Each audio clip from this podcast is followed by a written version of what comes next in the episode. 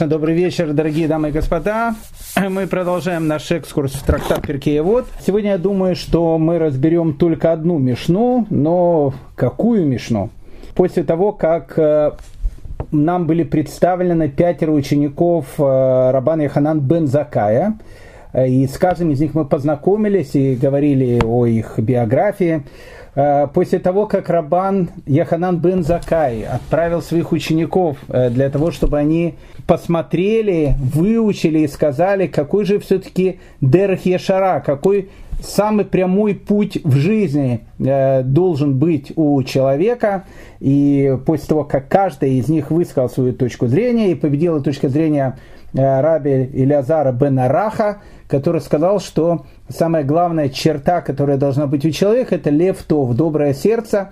А, об этом мы э, говорили с вами на прошлом уроке, поэтому э, так как тема у нас сегодня, мне кажется, очень интересная, большая, хочется ее успеть, э, поэтому давайте сразу же начинаем с нашей Мишны сегодняшней. И тут еще интересная такая вещь, после того, как нам были представлены пятеро учеников Рабан Яханан бен Закая, каждому из них э, будет даваться э, право сказать еще три важных высказывания. Э, и первое высказывание, она дается Раби Лезер бен Гурканусу, необыкновенному человеку, с которым мы познакомились, о котором по одной из точек зрения то, что говорило, что если на чашу весов подсадит всех мудрецов, а на другую чашу мудрец, э, весов подсадит Раби Лезара Бен Гуркануса, он э, перевесит всех. Э, так вот, высказывание каждого из них состоит из трех частей. Так начинается, то есть каждый высказался, ему дают право некое такое высказывание, урока, э, которое будет состоять из трех частей. Но Раби Лезер Бен Гурканус, он и в данной ситуации Э, прошу прощения э, за, за то, что так говорю о мудреце, и в данной ситуации он как бы идет э, не в ногу со всеми, хотя было сказано сказать три высказывания, Раби Лезар Бен Гурканус будет говорить четыре высказывания, хотя все остальные будут говорить по три. Но тут тоже будет спор, потому что некоторые будут говорить, что это на самом деле тоже три высказывания. Самое главное, где правильно поставить точку. Но об этом поговорим чуть позже. Поэтому, дорогие мои друзья, давайте мы предоставим словом Раби Лезер Бен Гурканусу важнейший жизненный урок, состоящий из трех частей. Итак, предоставляем слово Раби. Раби Лезер сказал, «Пусть будет дорога честь тебе ближнего твоего, как твоя собственная, и не гневайся на него из-за мелочей». Давайте мы сейчас сначала прочем, потом будем все это разбирать. «И раскайся за день до смерти, и грейся у огня мудрецов, но будь осторожен, чтобы не, не обжечься их углями, ибо укус их – укус лисы, и жалят они, как жалят скорпионы, а шипение их, как шипение змей. И все слова их словно угли пылающие. Очень э, красиво, так сказано, о мудрецах в конце э, шипение их, как шипение змей, укусы их, как укусы лисиц, а, а жалят они, как жалят э, скорпионы. Э, в принципе, на этом можно наше занятие сегодня закончить. Все все э, поняли. Но я думаю, что так как никто ничего не понял э, из сказанного выше, давайте все-таки будем разбираться, что же такое Рабелезер Бен Гурканус дает такие сравнения нашим мудрецам, применяя при этом некие, неких животных даже не из зоопарка. В зоопарке таких не держат, из тетрариумов таких, знаете, там где черепахи живут, и тут у нас и змеи, и скорпионы. Единственное, кто тут из таких вот млекопитающих, это лиса. Ну, самое главное, написано, что она очень так вот э, тушь кусает, написано. Укус ее, э, как укус лисы. Э, ну, давайте будем разбираться. Давайте будем разбираться. Итак, Раби Элезар сказал, пусть будет дорога, дорога тебе честь ближнего твоего, как твоя собственная. Ну, на самом деле, мы это уже встречали не единожды когда у Раби Акивы спросили, в чем заключается основная мысль Торы, Раби Акива сказал, главная мысль, которая заложена в Торе, это люби ближнего, как самого себя. Второй вопрос, кто такой ближний для тебя? С одной стороны, ближний, ближний это человек, тот, который, который тебе называется ближним. С другой стороны, если посмотреть глобально, самым близким, кто является для человека, это Всевышний. Поэтому фразу «возлюби ближнего как самого себя» в этом действительно вся Тора. Ты должен понимать, кто является главным в этом мире, и возлюбить ближнего, то есть Всевышний, как самого себя. А с другой стороны, ты должен любить его творение, человека и мир, который он создал. Поэтому в этом действительно вся суть Тора – а все остальное только добавление к этому, как сказал э, Илеля Закен, высказав эту фразу, фразу немного по-другому, не делая другому того, что не нравится тебе. Он сказал, в этом вся Тора, а все остальное только комментарий к этому. Раби Лезер бен Гурканус плюс-минус говорит ту же самую фразу, но немножко с другим оттенком. «Пусть будет дорога тебе честь ближнего, как твоя собственная».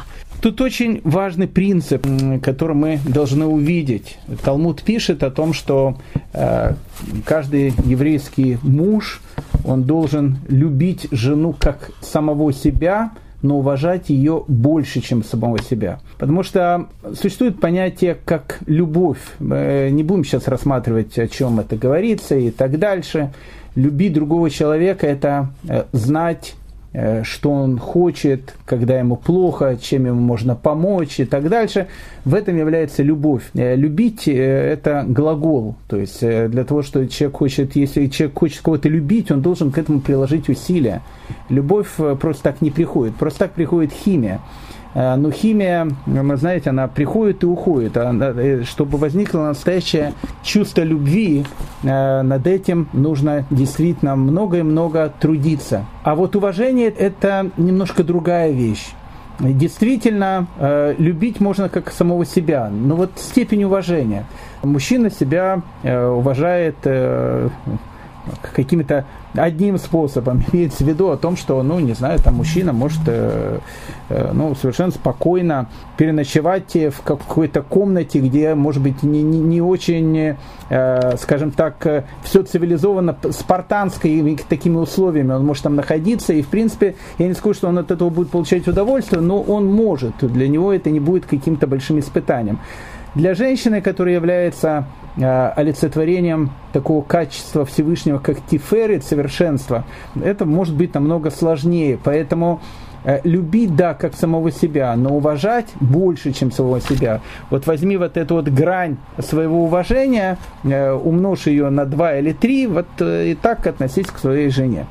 Поэтому вот эта вот фраза «пусть будет дорого честь ближнего твоего, как твоя собственная, она немножко даже расширяет э, вот это вот понятие, о котором мы говорили, э, что нужно возлюбить ближнего как самого себя. Существует совершенно потрясающая история по этому поводу.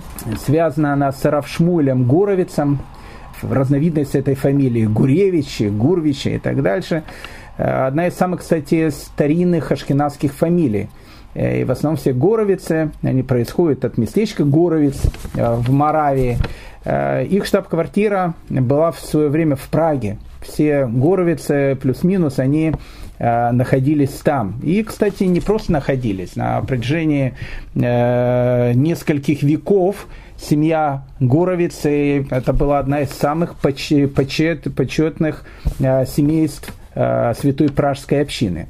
Так вот, э, один из отпрысков этой семьи, которого очень официально зовут Равшмуль Горовец, э, которого назначили раввином города Никольсбурга, Никольсбург сейчас это город Микулов в Моравии, но все-таки Равшмуль Горовец вошел в еврейскую историю немножко так под таким более домашним таким именем – Шмилке из Николенсбурга, известная Равшмилке из Николенсбурга, один из э, известнейших учеников Магида из Межерич, одного из основателей хасидизма, ученика Балшемтова, Э, так вот, э, про него рассказано огромное количество разных хасидских историй. Он один из э, ну, любимых героев хасидского фольклора, раннего хасидского фольклора. Так вот, рассказывают про Шмилка из Николенсбурга, о том, что когда его назначили раввином города, Николенсбурга, он же Микулов, как я сказал, он приезжает в этот город, а Равинов тогда как правило, если их приглашала община, она их торжественно встречала, Э, когда Нода Беуда его назначили главным раввином Праги в 1755 году. И он, кстати, возглавлял э, этот пост на протяжении 40 лет. А он, человек был очень такой могучий, и не только духовно, но и физически. Он был очень-очень таким высоким человеком. Так говорят, что когда он въехал в Прагу, ему специально сделали такое гигантское кресло на таком огромном подмосте, чтобы вот этот гигантский человек Нада Беуда, Рафихиель Ландау или Ланда, он как бы уселся на это кресло, и все увидели вот это вот могучего этого равина, который был, который был велик не только в своей Торе, но и выглядел он как, как царь.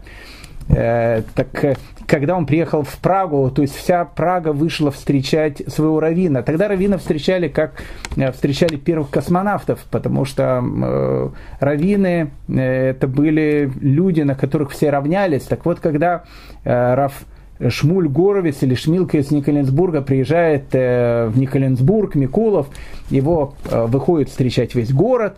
Э, ну и перед тем, как выйти к этим своим почитателям, и поприветствовать их и сказать какую-то дрошу в синагоге.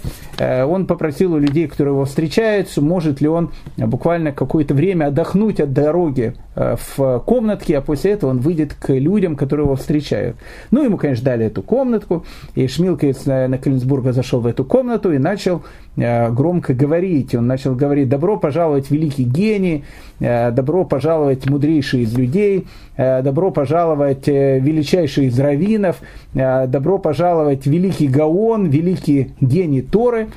А э, так как он говорил это относительно громко, с чувством, э, люди стояли под дверью, слушали, э, и это как бы выглядело немножко, э, ну, как бы, э, не то что не скромно, но странно, э, потому что, э, ну, как бы Равин перед тем, как э, выйти к своим почитателям, он, в общем, как бы сам себе говорил вот эти вот э, и титулы, эпитеты и так дальше. И вот, когда он выходит э, из этой комнатки, к нему подходит э, глава общин, которые его встречали, и говорят, уважаемый, Шмуль, мы понимаем, подслушивать, конечно, очень плохо, но э, все-таки мы стояли рядом с дверью, и как бы звук тут доносился. Может ли уважаемый Раф объяснить? Мы как бы не знаем, от Рава мы всему учимся. Э, может и нам теперь приходить домой перед тем, как жене сказать добрый вечер, э, перед тем, как позвонить в дверь звонка, может остановиться около двери и сказать добро пожаловать, самый лучший муж на свете, добро пожаловать, самый добрый папа, добро пожаловать, самый умный, самый хороший и так дальше дальше, и может после этого заходить домой как-то. Мы э, тоже учимся всем этим делам. Э, и э, Шмилка из Николенсбурга, Рав Шмилка из Николенсбурга, он сказал, да не, ну что вы, понимаете, когда вот я сейчас выйду перед людьми, которые будут меня встречать, и они мне будут говорить эти, эти фразы, я хотел бы, чтобы у меня не возникло никакого ощущения гордыни, никакого ощущения гордости. А как это сделать? Э, ну, говорит, первый способ, э, как это можно сделать, проговорить это. Когда ты говоришь эту фразу, и когда я проговаривал эту фразу, мне эта фраза становилась смешно. Ну, то есть, когда я говорил «добро пожаловать, великий гений», я, я говорил «ты я великий гений? Кто я так, вообще такой? Э, какой же я гений?» и Мне становилось смешно, и когда я эту фразу вот так вот по-смешному воспринимал, когда мне ее сейчас будут говорить люди, она э, ко мне вот точно так же я и буду воспринимать. У меня не будет никакой гордыни, когда э, меня будут называть такими эпитетами. Ну, еще тут есть, э, он говорит, один аспект. Этот аспект заключается в том, что ведь если я сказал эту фразу, и если я понял, что люди так будут уважать меня и будут так ко мне относиться – а, а написано же, пусть будет дорога тебе честь ближнего, как, твоего, э, как твоя собственная. Я тогда подумал, что хотя для меня все эти слова будут смешными, но раз я их уже произнес, значит, и, и, и, и это вот как бы будет проявление моей чести, то как же я тогда должен относиться к людям, которые будут приветствовать меня. То есть я к ним должен буду относиться вот именно с таким же, э, с таким же отношением. То есть э, для меня не должно быть там бедных, богатых, простых, непростых. Каждый человек, который будет находиться передо мной, если я сам себя назвал великим гением, так он тем более великий гений. Если я сам себя назвал э, там, величайшим из людей, то он тем более величайший из людей. И так я, э, и гордыни у меня не будет, и мое отношение к людям, которые будут меня встречать, оно будет таким, чтобы я уважал честь каждого человека больше, чем своей собственной честь. Это э, такая история, которая рассказывает про э, Шмуля Горовица. Э, продолжает Рафилезер. Пусть будет, дорогая тебе, э, честь ближнего твоего, как твоя собственная, мы это сказали. И не гневайся из-за мелочей. Вот, знаете, вот такое понятие, как каас, гнев. Э, самое страшное – черта э, человеческого характера. Еще больше э, Рафхайм Виталь, э, когда у него однажды спросили, может ли он сказать, какой грех его великий учитель Аризаль считал самым тяжелым и самым таким большим грехом, который наносит максимальный ущерб душе. Рафхайм Виталь сказал, да, мой учитель всегда считал таким грехом именно каас, именно гордыню. Э, именно гнев. Э, очень деструктивное чувство. Очень деструктивное. Э, когда Рамбан, Раф Маше бен Нахман, приехал в землю Израиля и пишет несколько своих великих писем своему сыну, который остался в Испании, одно из его писем, которое многие люди читают ежедневно, но начинается как раз именно с такой рекомендации – Э, сыну. Он говорит о том, что сын, э, ты никогда не должен гневаться, потому что в ту минуту, когда человек гневается, над ним действуют все силы генома. Я не буду сейчас говорить, э, что это значит и как это вообще все понять, но гнев, знаете, это самое деструктивное качество, которое может быть у человека. Знаете, это как пьянство. Вот человек вот выпил, и потом ведет себя просто как э, полный идиот. И не будем даже говорить, как полное какое животное и так дальше. А, ведет себя по-дурацки, кривляется, задирается и так дальше. Э, Пришел домой, отоспался – и ему начинает говорить э, о том, как э, прекрасно прошел его прошлый вечер. И человек сидит, волосы на себя рвет и, и говорит, как бы говорит, промотать эту пленку назад. Но настолько, настолько человек вел себя, то есть настолько он уронил свою честь по отношению там, к другим людям и так дальше. Очень деструктивная вещь. В кассе, в гневливости, в вспыльчивости – но плюс-минус есть такая же вещь, как, как при пьянстве. Человек может там нарать на кого-то, поссориться с кем-то. Ведь поссориться с кем-то, вы знаете, это же всегда одна минута. То есть отношения между людьми, они строятся годами. Они выстраиваются, как, знаете, как дом, который выстраивается из кирпичика. Каждый кирпичик один к другому.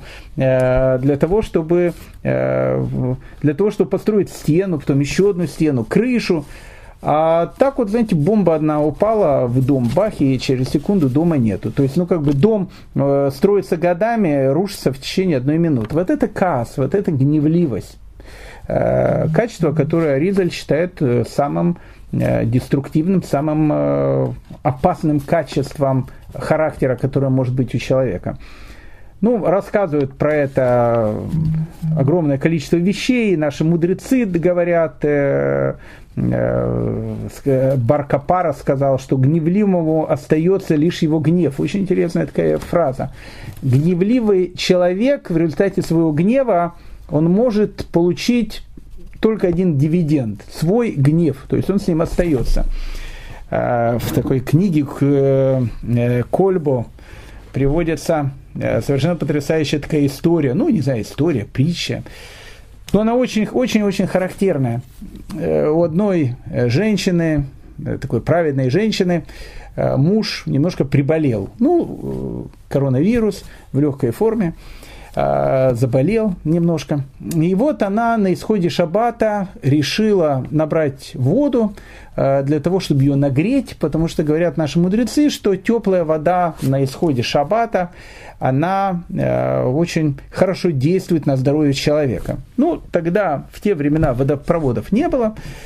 Э, люди жили в таких вот э, деревнях, колодец находился очень далеко, фонарей на улицах не было, э, поэтому для того, чтобы так вот ночью выйти, найти этот колодец, набрать воду, для этого нужна была большая такая смелость, но жена была очень такая хорошая, очень хорошо относилась к своему мужу, она решила, что надо обязательно ему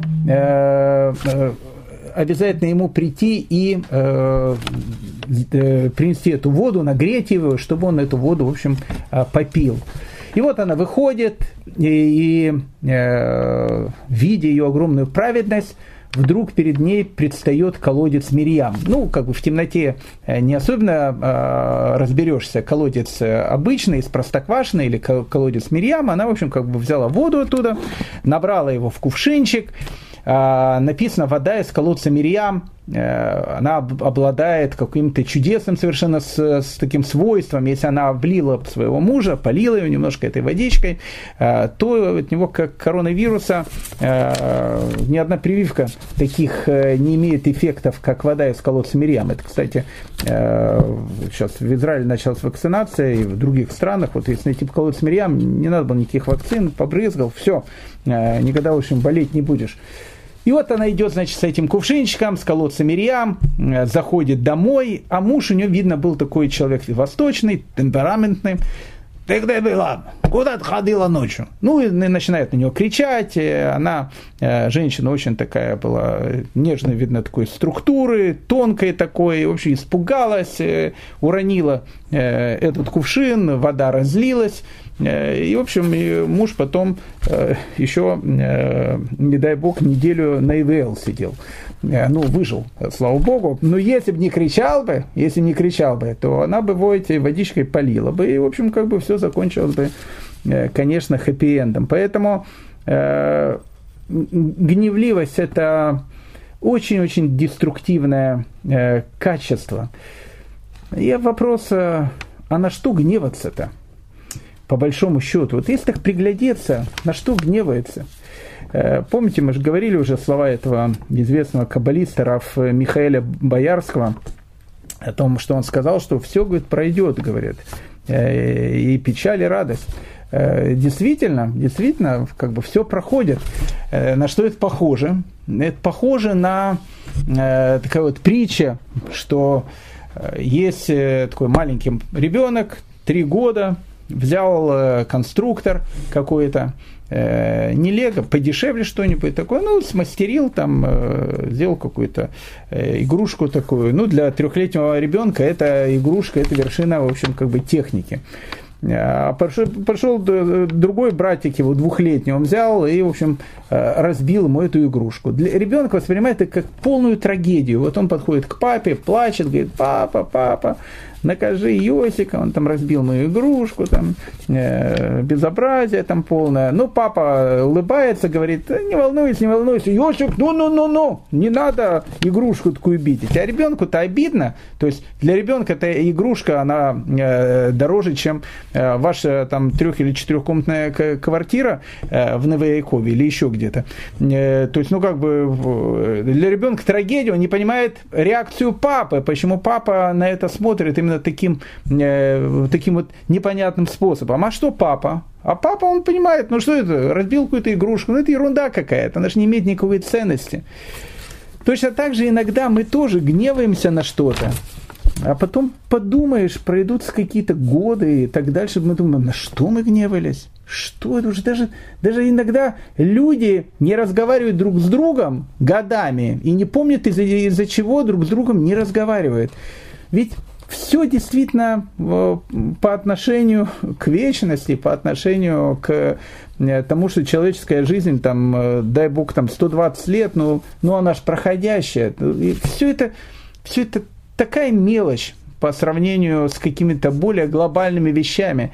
Поэтому любое, любое проявление гнева, она Всевышним воспринимается именно таким способом, как э, э человек воспринимает э, э, разбившуюся игрушку там своего ребенка.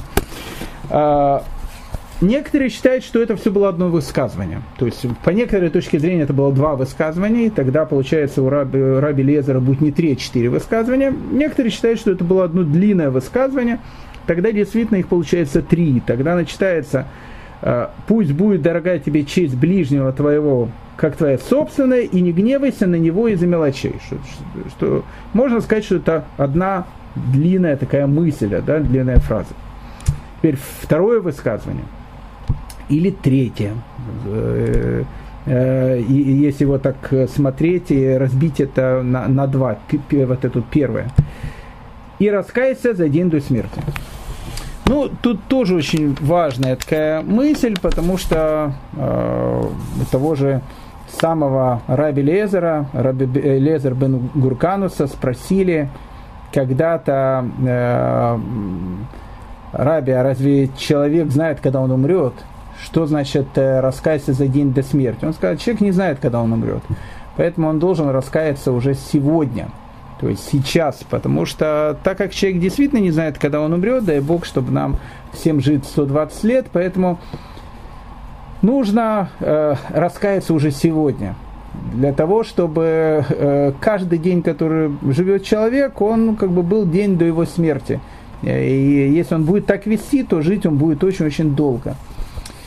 Ну, тут еще одна очень важная мысль, э, перед тем, как мы перейдем ну, вот, к самому финальному, этому важному э, высказыванию Рабелезера про мудрецов и зоопарк, там скорпионы, э, змеи, там лисы и так дальше. Ведь, знаете, в жизни есть вещи какие-то важные, есть менее важные. Мы иногда их подменяем, эти понятия одно другим знаете, нет ни, ни единого человека, который, там, не знаю, доживя там до 120 лет и находясь, э, называется, на смер... находясь на смертном одре в присутствии там близких и так дальше, когда человек покидает этот мир, никогда этот человек не будет сожалеть о том, как жалко, что я не провел один лишний час на работе – как жалко, что я еще там, еще можно было столько на работе там посидеть, там, там сделать еще одно такое какое-то э, выточить на моем станке такую там еще болванку одну, как жалко, еще бы там болванка была. Ни один человек так не скажет. Э, что скажет человек? Он скажет, как жалко, что я э, так мало времени тратил на семью, на, на то, что является самым дорогим для человека. Поэтому если помнить об этом постоянно э, и знать о том, что Всевышний, дай Бог, нам дает э, еще там многие годы жизни, и представить это, то, то тогда будет более, более такие полное ощущение у человека, когда он откроет дверь дома и придет после работы и, и увидит своих домочадцев, которые его будут встречать, и у него должна появиться мысль не о том, что как бы э, побыстрее зайти в комнату, там взять газету, сейчас газет люди не берут, там э, гаджет какой-то берет, и, в общем, как бы углубиться туда, а, а крик детей воспринимать как э, некие раздражающие элементы. Нет, если человек правильно смотрит на жизнь, как раз вот крик детей, все эти раздражающие элементы, человек будет от этого получать то, что называется удовольствие, потому что это действительно самая важная вещь, которая э, есть у человека. Ну и э, мы подходим э, к четвертой или к третьей э, части высказывания Раби Лезер бен Гуркануса, очень важной, э, про наших мудрецов. Э, говорит Раби Лезер бен Гурканус, грейся у огня мудрецов, но будь осторожен, чтобы не обжечься их углями. Тут очень, господа и друзья мои, дорогие, важная мысль, потому что нельзя мудрецов оскорблять, обижать. Не то, что, как бы, знаете, мудрец-то сам по себе, может быть, и простит – Э, человек э, великих качеств, я думаю, что как бы он вообще на все смотрит с улыбкой. и на оскорбление смотрит с улыбкой, и на э, то, что как бы человек ведет себя неправильно. Если человек понимает, в чем смысл жизни человека, все эти вещи для него выглядят, ну, как бы, он на все это очень-очень по-философски смотрит. Э, и на каждого человека тоже смотрит с любовью. Поэтому мудрец, может быть, и простит. Но вот э, Тора, которую олицетворяет этот человек, э, это уже серьезно. Поэтому, оскорбляя мудреца, ты оскорбляешь Тору, которая находится в нем. А это очень-очень опасная вещь. Действительно очень опасная вещь. Э, на что она похожа? Она похожа на э, то, как э, человек видит, там, не знаю, огонь, а в огне лежит там такой кусочек такого вкусного мяса, шашлык. И он хочет этот шашлык как-то там взять, из, из огня, там эти пылающие угли, огонь, он туда руку бах, и, в общем, шашлык, может, взял, но ожог второй степени, не дай бог. Э, и как бы там э, человек, там, чтобы не говорил, я что ничего не, не, не, не, не думал, и не, не гадал, и не собирался руку свою обжигать и так дальше. Как только ты э, засовываешь руку в огонь, ты должен понять, э, что ожог будет 100%. Э, рассказывают известную историю в Талмуде про Рафзейру – Равзейра, он э, прибыл из Вавилона в землю Израиля. Вообще про Равзейра много рассказывают в Талмуде. Э, Равзейре можно много рассказывать. Но не буду рассказывать, потому что мы не, не, не дойдем до конца Мишны. Э, ну, в общем, а, а, а, Равзейр прибывает из э, Вавилона в землю Израиля, приходит на местный такой рынок э, и видит, что там продают мясо. Ну, он подходит, говорит, сколько стоит литра мяса. Ну, это такой некий такой э, объем веса. Ну, по-нашенски. Сколько килограммчик, говорит, у вас баранина? Тот говорит ему, этот человек, 50 монет и один удар железным прутом. Тут говорит, что, что, что, говорит, что не совсем понял, что, что вы говорите. Он говорит, 50 шекелей, говорит, и говорит, один раз по ушам. Равзейра говорит, а можно, ну, как бы, я дам 60 шекелей, ну, по ушам, чтобы не бить. Он говорит, так нельзя. Ну, говорит, ну, я говорю, дам 80 шекелей. Нет, говорит, у нас так не принято. Равзейра говорит, ну, не знаю, я как-то тоже так не совсем при, привык к такому, э, ну, сервису с клиентами, то, что называется. Э, может быть, я вам даю 100 шекелей, и вы меня по ушам, значит, бить не будете. Тот говорит, нет, у нас так не принято, значит, у нас э, только по ушам. И 50 шекелей, и все. Ну, Равзейра думает, ну, обычаи так обычаи, ну, что такое, такие обычаи э, в разных местностях, там, свои обычаи. И он дает там, значит, 50 э, значит, этих шекелей, его, значит, бьют этим железным прутом, ну и забрал мясо. Приходит, значит, к себе домой, в гостиничный номер. Там другие уже мудрецы Израиля его встречают. Равзейра шашлык готовит. Э, они говорят, какой вкусный шашлык. Он говорит, «Э, шашлык, говорит, вкусно, что-то у вас, говорит, нравы такие в Иерусалиме странные, говорит, э, за то, то, чтобы мясо купить, тебе по ушам надо надавать. Они говорят, ничего себе, какая, говорит, эй, за хуцпа, ну это по- по-украински, значит, какая, говорит, какая, какая, говорит, наглость. Какая, говорит, наглость? Это кто тебе такие вещи сказал? Это, говорит, мясник Рабинович. Они говорят, ничего себе слушай, говорят, а что ты подумал, когда он тебе сказал? Ты, наверное, его там в глубине души проклял, там, ну, не, тот не проклял, прошу прощения, рассердился на него. Он говорит, да нет, а как, я просто подумал, что такое обычай у вас. Ну, как он так это, э, ну, со всей так э, серьезностью все это говорил. Я подумал, ну, наверное, обычай у вас такой. Они говорят, все, сейчас идем к этому Рабиновичу, значит, притащим его в Бейдин, будет отвечать по всем э, законам, значит, военного времени.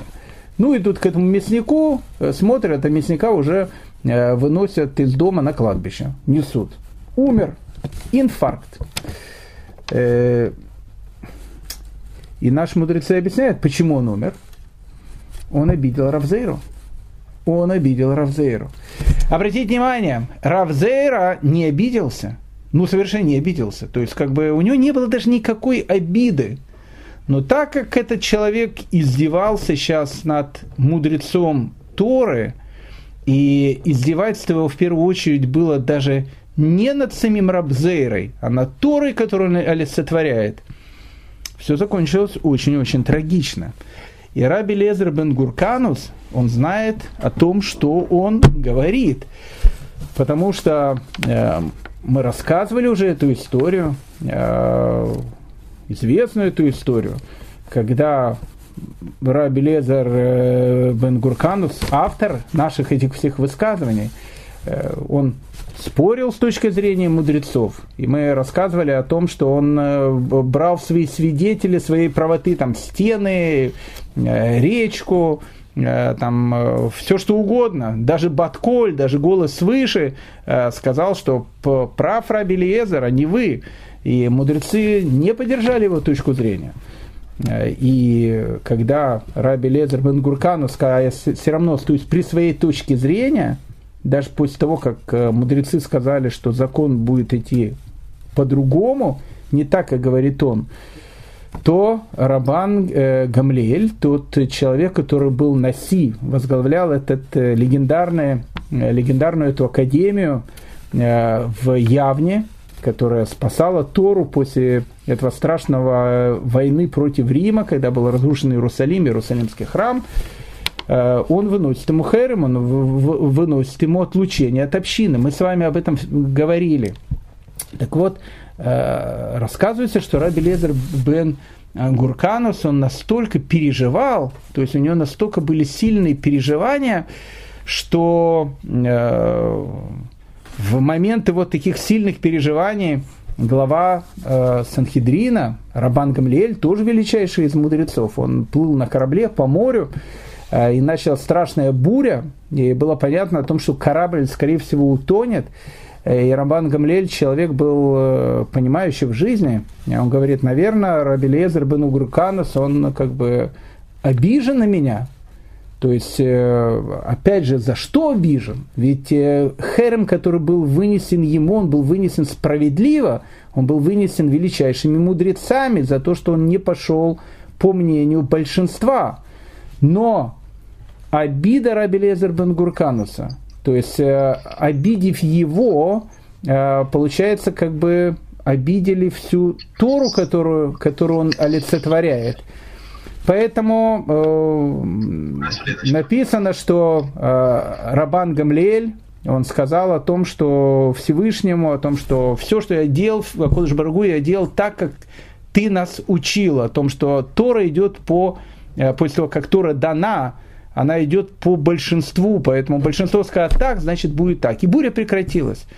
Э, и опять же, та же самая известная история, э, жена Раби Лезер бен Гуркануса, она была родная сестра э, Рабан Гамлеля, того же самого Рабан Гамлеля. Она очень боялась, что когда ее муж будет читать там Таханун, и он э, там будет плакать во время молитвы. Она боялась, главное, чтобы он только не э, упал на пол, то есть чтобы у него вот эта вот степень его Э, отчаяния, горя э, по поводу того, что его там отлучили от общины, э, чтобы она была, не была такой сильной, потому что она опасалась за здоровье своего брата, то есть Рабана Гамлиэля.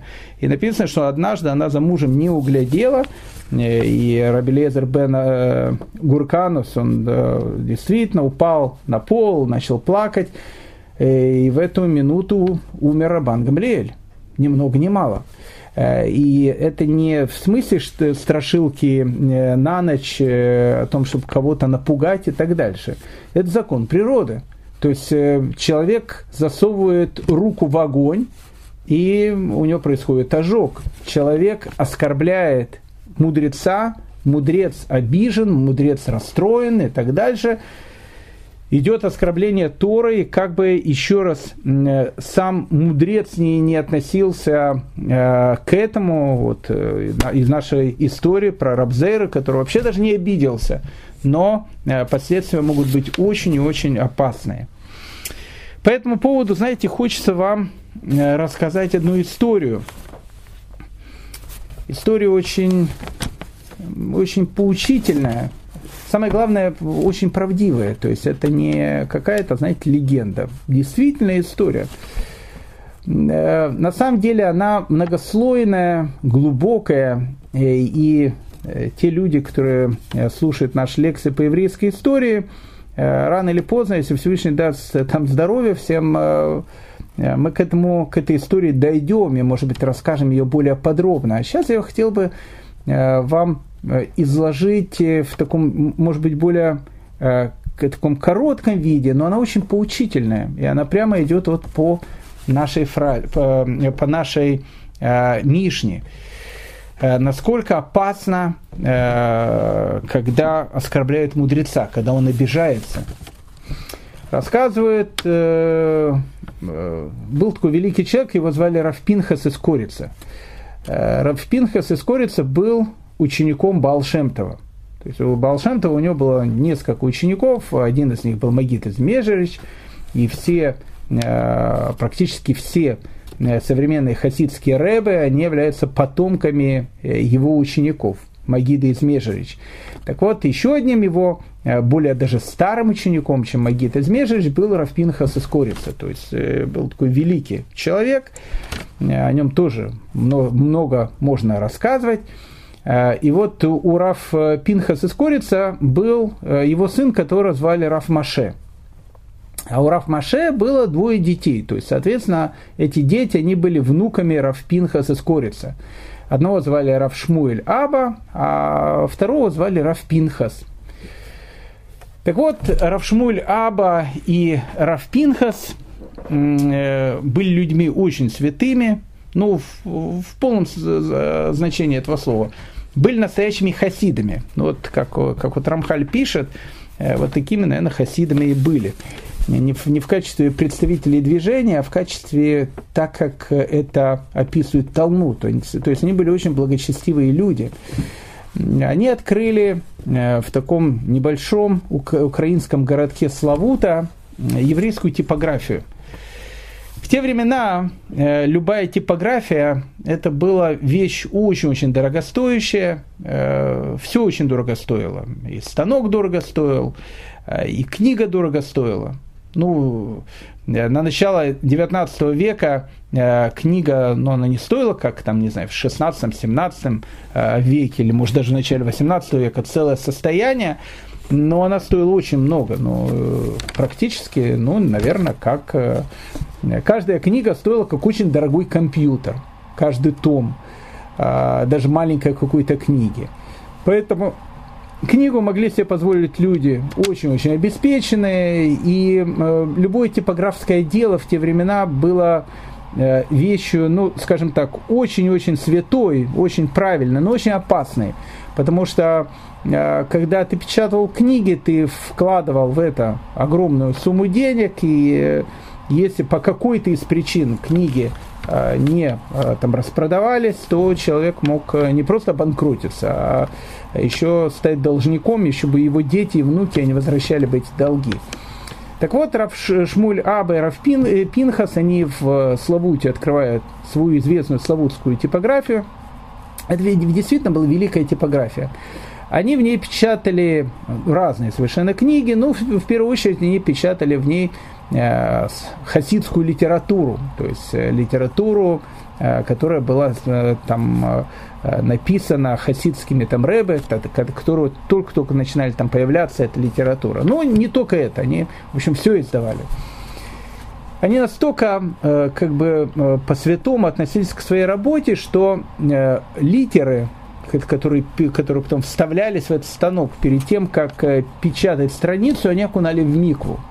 Э, и сами печатники, э, которые приступали к печатанию таких святых книг, они тоже окунались в микву. То есть все было Э, окутана вот этой вот э, полной атмосферой святости. У них э, все славутинские издания очень красивые, очень красивые. Они использовали еще такой метод, заглавия они делали такими красными буквами, все остальное черными, то есть страница та же такая немножко цветная была, красное такое название, черные буквы, ну очень красивые издания, каждое издание произведение искусства. И вот э, двое наших братьев, Равшмуль Аба и Равпинхас, э, они решили издать Вавилонский Талмуд. Я не буду сейчас рассказывать всю историю, связанную там с Вавилонским Талмудом, хотя эта вещь очень-очень интересная. Дело в том, что весь тот Талмуд, который есть сейчас у нас, он полностью является точной копией одного из первых изданий вообще Талмуда. То есть, э, скажем так, э, и, и до этого его издавали, но э, вот то, что есть сейчас у нас, это известное, был такой книгопечатник, его звали Даниэль Бомберг, он был не евреем, он был фламандцем, христианином, Жил он в Венеции. В те времена в Венеции евреям было запрещено печатать свои книги, и это могли делать христиане. Поэтому христиане, они, в общем, как бы на этом зарабатывали деньги, у них был бизнес свой. И Даниэль Бомберг, э, он был не евреем, он был христианином, но всю жизнь он занимался тем, что печатал еврейские книги. Так вот, в 1524 году, э, это совершенно потрясающая история, не могу часами рассказывать, э, он напечатал свой великое издание Талмуда, на котором вот картинка, которая есть у нас на Талмуде, э, рядом с разворотом всегда Раши, с другой стороны Тасафот, в середине э, текст.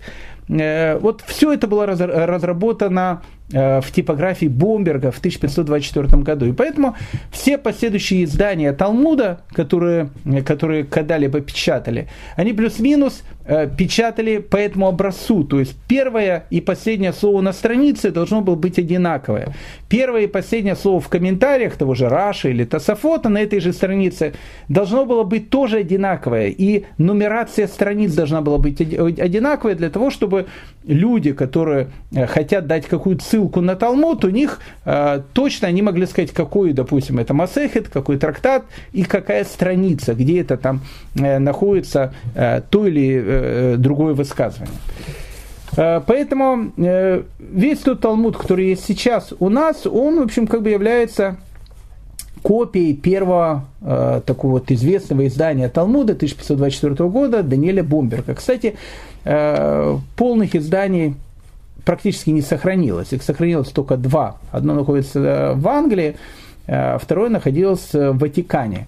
Э, потому что практически все эти издания были сожжены в 1553 году в результате там, определенного конфликта, не буду сейчас идти, между христианскими печатниками, которые тоже печатали еврейские книги, произошел определенный там конфликт, и, в общем, в Италии начали сжигать книги. И, и э, по всей Италии пылали костры и в первую очередь жгли издания Талмуда. Поэтому бомберговского Талмуда практически не сохранилось.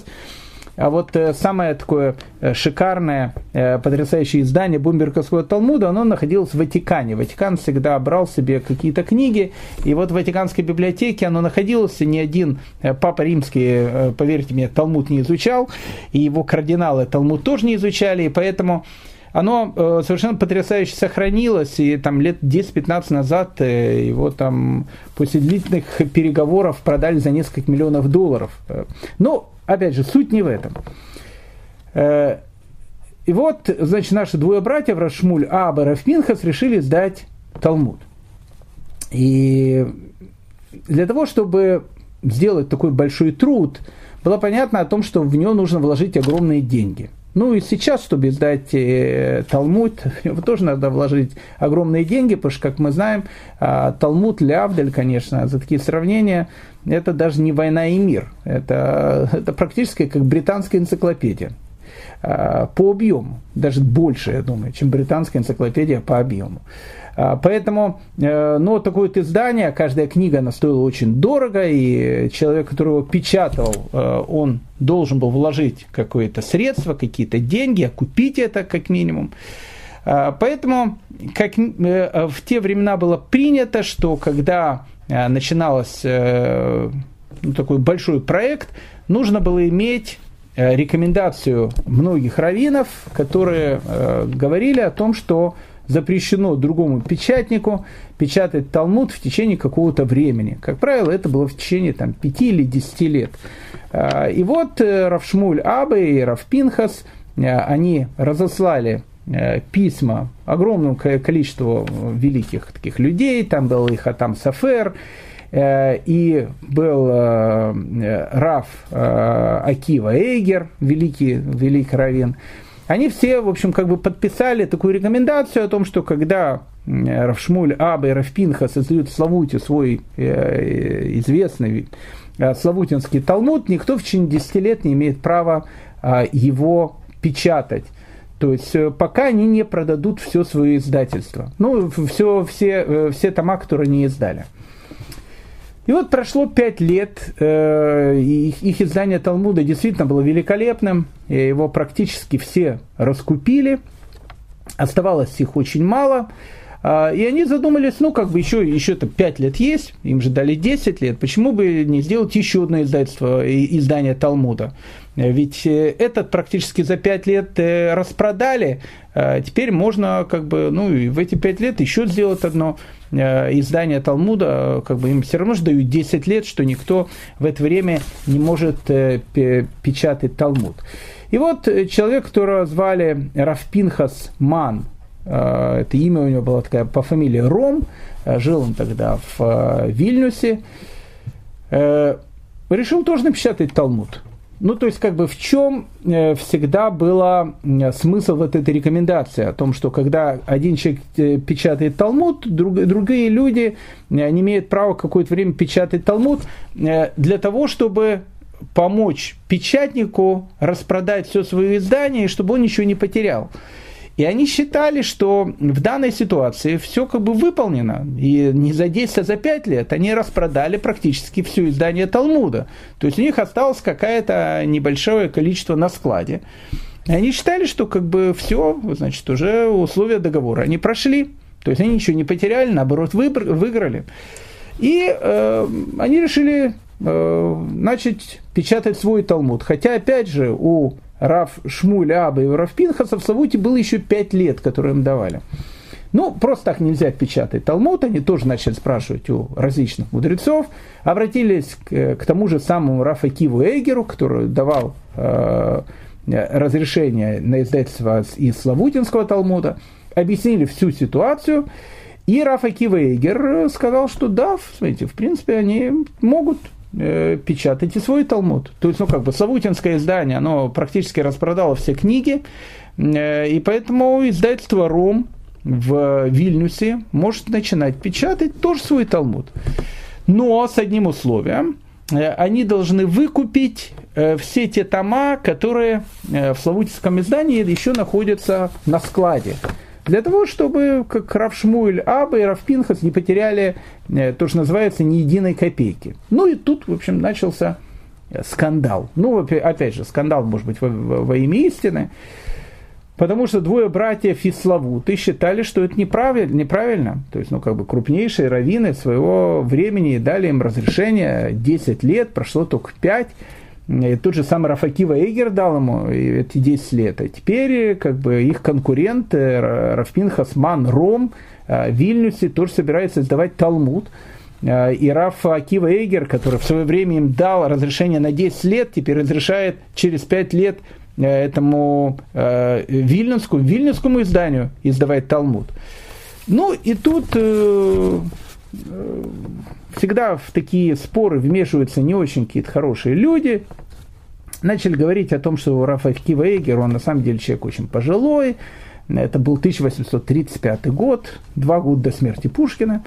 А, и говорят о том, что на самом деле все решения дает не Раф Акивейгер, он уже человек очень пожилой, говорит его сын Равшлом Эйгер, а вот Равшлом Эйгер, он как бы, э, это не Раф Акивейгер, и он говорит от имени своего отца, ну, в общем, как-то что-то, ну, было сказано что-то не очень, э, не очень, может быть, красивое по отношению к великому мудрецу.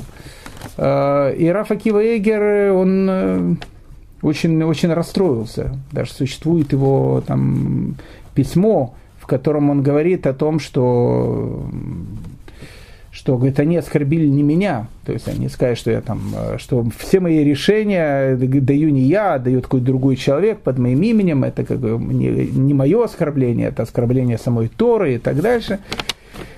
Ну, в общем, э, обида такого человека, как Рафаки Вейгер, это серьезная вещь. И вот через некоторое время у них продолжается этот конфликт, в Вильнюсе издается издательство Талмуда, издательство Рома. Хочу сразу сказать, Э, сделать один шаг вперед, что все современные талмуды, которые сейчас есть, они являются репринтом э, этого самого издательства Рома. Хотя, опять же, э, и издательство Рома это полный репринт издательства первого Талмуда Бомберга 1524 года. Но просто там были добавлены к этому вильнюсскому изданию определенные там дополнения, о которых можно много говорить, и поэтому любой талмуд, который делает сейчас, это вот, вот точная репринтная копия издать, издательства Рома, Вильнюсского. А, и вот через некоторое время э, произошел очень такой неприятный э, случай. В типографии Равшмуля Аба и Равпинхаса в Славуте был там какой-то человек, который э, ну, был, видно, не очень таким э, уравновешенным психически. Э, пришел домой, поругался с женой, никто, как сказал, никто меня не любит, там, э, и пойду повешусь, пошел в типографию, где он работал ночью, и, в общем, повесился. Ну, как бы, э, скажем так, не, не совсем здоровый поступок. И вот, как бы, на утро, когда нашли в типографию повешенного рабочего, начало идти следствие, и Равшмуля Аба и Равпинхас начали обвинять о том, что они довели этого рабочего до того, что он повесился. Кстати, э, все эти обвинения в полицию подавали тоже евреи, которых называли э, просвещенцы. В общем, это отдельный, отдельный совершенно такой разговор. И, в общем, их посадили в тюрьму. Они сидели в тюрьме долгих 4 года, ждали э, результата приговора. Самое страшное для этих святых братьев было в том, что э, они не могли в камере молиться, то есть их посадили рядом с уголовниками, э, бандитами, матерщинниками, которые издевались над этими двумя праведными евреями. Но запах, который там был в этой камере, э, из-за, из-за него они не могли молиться не могли молиться, потому что при плохом, при плохом запахе, запахе запрещено молиться. Так они, они эти, все эти четыре года вместо того, того, чтобы молиться, они пели песни. И эти все слушали, э, сокамерники, даже эти бандиты и рецидивисты, они начали их уже считать святыми людьми. Ну, как бы там ни было, э, это был длинный очень процесс, э, очень интересный, может, в свое время как-то, может, о нем поговорим. В результате э, и Равшмуля Аба, и Равпинхаса их присудили к тому, что они должны пройти через строй солдат и получить полтора, полторы тысячи ударов этими такими железными палками, которыми чистили ружья. Ну, на самом деле, это смертная казнь. Это смертная казнь, потому что э, полторы тысячи ударов железным прутом э, и пройти сквозь строй, э, надо было три раза пройти сквозь строй, то есть, ну, это были вещи, после которых люди, конечно, не, не выживали, потому что полторы тысячи ударов тоже невозможно было там получить и остаться в живых. Поэтому, в принципе, это была смертная казнь. Э, но было сказано о том, что если э, они выживут, то их отправят в Сибирь. И вот когда э, Раф Шмуляба и Раф Пинхас, они пошли сквозь строй, и Раф Шмуляба его раздели до, до пояса, для того, чтобы эти удары этими железными прутьями, они были не по одежде, а по голому телу. И сзади завязали руки, чтобы он не мог как-то э, подставить руки от ударов, защититься как-то. И вот он пошел сквозь строй. А там самое главное было, то есть, ну, скажем так, и минимальный шанс выжить, э, минимальный, то есть это было практически невероятно, но минимальный шанс выжить заключался в том, что сквозь строй нужно было пройти быстро. Чем быстрее ты прошел сквозь строй, тем больше у тебя шансов выжить. Э, и вот, э, когда он идет сквозь строй, его раздели, опять же, до пояса, он скажет, что без кипы он не пойдет. То есть у него была белая кипа, сказал, убивайте меня сразу, на месте, но я не пойду, без кипы не пойду. Ему разрешили остаться в кипе. Э, и вот он идет, и где-то на середине строя у него падает кипа. И Равшмуль Аба, а руки у него завязаны сзади, он начинает нагибаться и завязанными руками поднимать кипу. То есть понятно, что это, ну, как бы это, это все, это смерть. То есть, э, когда ты, ты, ты делаешь, тебя бьют этими э, прутьями, и если ты даже не останавливаешься, шансов у тебя выжить практически нет. Но если ты останавливаешься, это, это конец. И вот он остановился, и э, он решил, что пока он кипу не поднимет, он готов был умереть, но дальше без кипы не пройдет. И они его били, э, выбили ему глаз, э, и один солдат, и он его пожалел, поднял эту кипу и надел ему на голову, и Равшимой Ляба он прошел, дальше пошел сквозь строй. Как ни странно, оба брата выжили.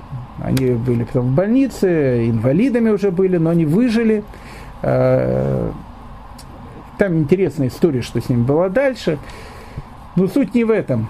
Э, когда все это произошло, они сказали, что мы знаем причину тех бедствий, которые вот на нас свалилось. А причина заключается в том, что мы обидели великого мудреца Рафакиву Эгера – так сказали э, два этих э, святых брата. То, что у него была вот эта вот обида, даже э, не то, что обидели э, мудреца, обидели Тору, которая есть у этого мудреца. Все закончилось очень и очень э, так вот плачевно. Поэтому э, тут таки написано, и грейся у огня мудрецов, то есть как бы слушай их слова, но будь осторожен, чтобы не обжечься их углями. Будь осторожен, чтобы, не дай Бог, не оскорбить никого из мудрецов. Ибо укус их укус лисы, жалят они, как жалят скорпион, а шипение их, как шипение змеи. Э, тут приводятся вот эти три животных не случайно, а, потому что змея, как пишет э, Рафа Вадия э, из Бартанура, это единственное животное, которое нельзя как бы усыпить нашептыванием. Считалось тогда, что змею, если ей там нашептывать, было специально такое искусство, э, можно сделать так, что она, в общем, станет такой безобидной. Так вот, э, э, есть такие змеи, которые, которые на это нашептывание не, не, не реагируют. То есть, как бы, как бы ты ни, не нашептывал, она все равно тебе укусит. Поэтому каждая из э, вот этих вот вещей, и жаление скорпиона, и укус лисы, и э, шипение, и укус змеи, э, это считается самые болезненные укусы, поэтому не случайно они как бы э, перечисляются тут, что э, если, не дай бог, э, они обидятся, то э, их обида, она э, может вылиться в физическом нашем мире – в виде каких-то очень и очень таких болезненных, а иногда очень страшных каких-то действий. И все слова их словно угли пылающие. Почему? Потому что э, каждое слово, которое произнесено мудрецами, оно подобно, э, подобно пылающим углям. А пылающий уголь Э, в первую очередь предназначен для того, чтобы приготовить что-то, чтобы согреть человека, э, чтобы принести человеку добро. То есть уголь, э, горящий уголь, это, это всегда некая, некая какой-то образ того, что приносит человеку какую-то огромную пользу. Он и греет, он на нем и еду можно приготовить, то есть в нем есть жизнь. Но с другой стороны, если ты в этот уголь засунешь руку, э, то ты, конечно, э, этим углем обожжешься. Э, итак, три или четыре высказывания первых одного из учеников Раби Йоханан бен Закая, Раби Лезера бен Гуркануса. Повторим их еще раз. «Пусть будет дорого тебе честь ближнего твоего, как твоя собственная, и не гневайся на него из-за мелочей, и раскайся за день до смерти, и грейся у огня мудрецов, но будь осторожен, чтобы не обжечься их углями, ибо укус их укус змеи, и жалят они, как жалят скорпиона, а шипение, как шипение змеи, и все слова их словно угли пылающие. Хочу пожелать всем нам, чтобы мы уважали наших учителей, мудрецов Торы, и знали каждый раз, когда особенно начинают не в особо религиозной прессе и так дальше писать какие-то гадости или, или какие-то плохие вещи насчет мудрецов Торы, то это очень-очень опасная вещь. Это то, что называется играться с огнем. Поэтому э, дай Бог, чтобы мы уважали наших мудрецов Торы, и чтобы их слова, они были как э, угли пылающие, в том смысле, что они приносили нам э, благо для того, чтобы жизнь наша стала э, наполненная смыслом. Э, желаю всем вам хорошего, э, хорошей недели, всего самого доброго и лучшего, и самое главное, э, здоровья и до следующих встреч. Спасибо большое.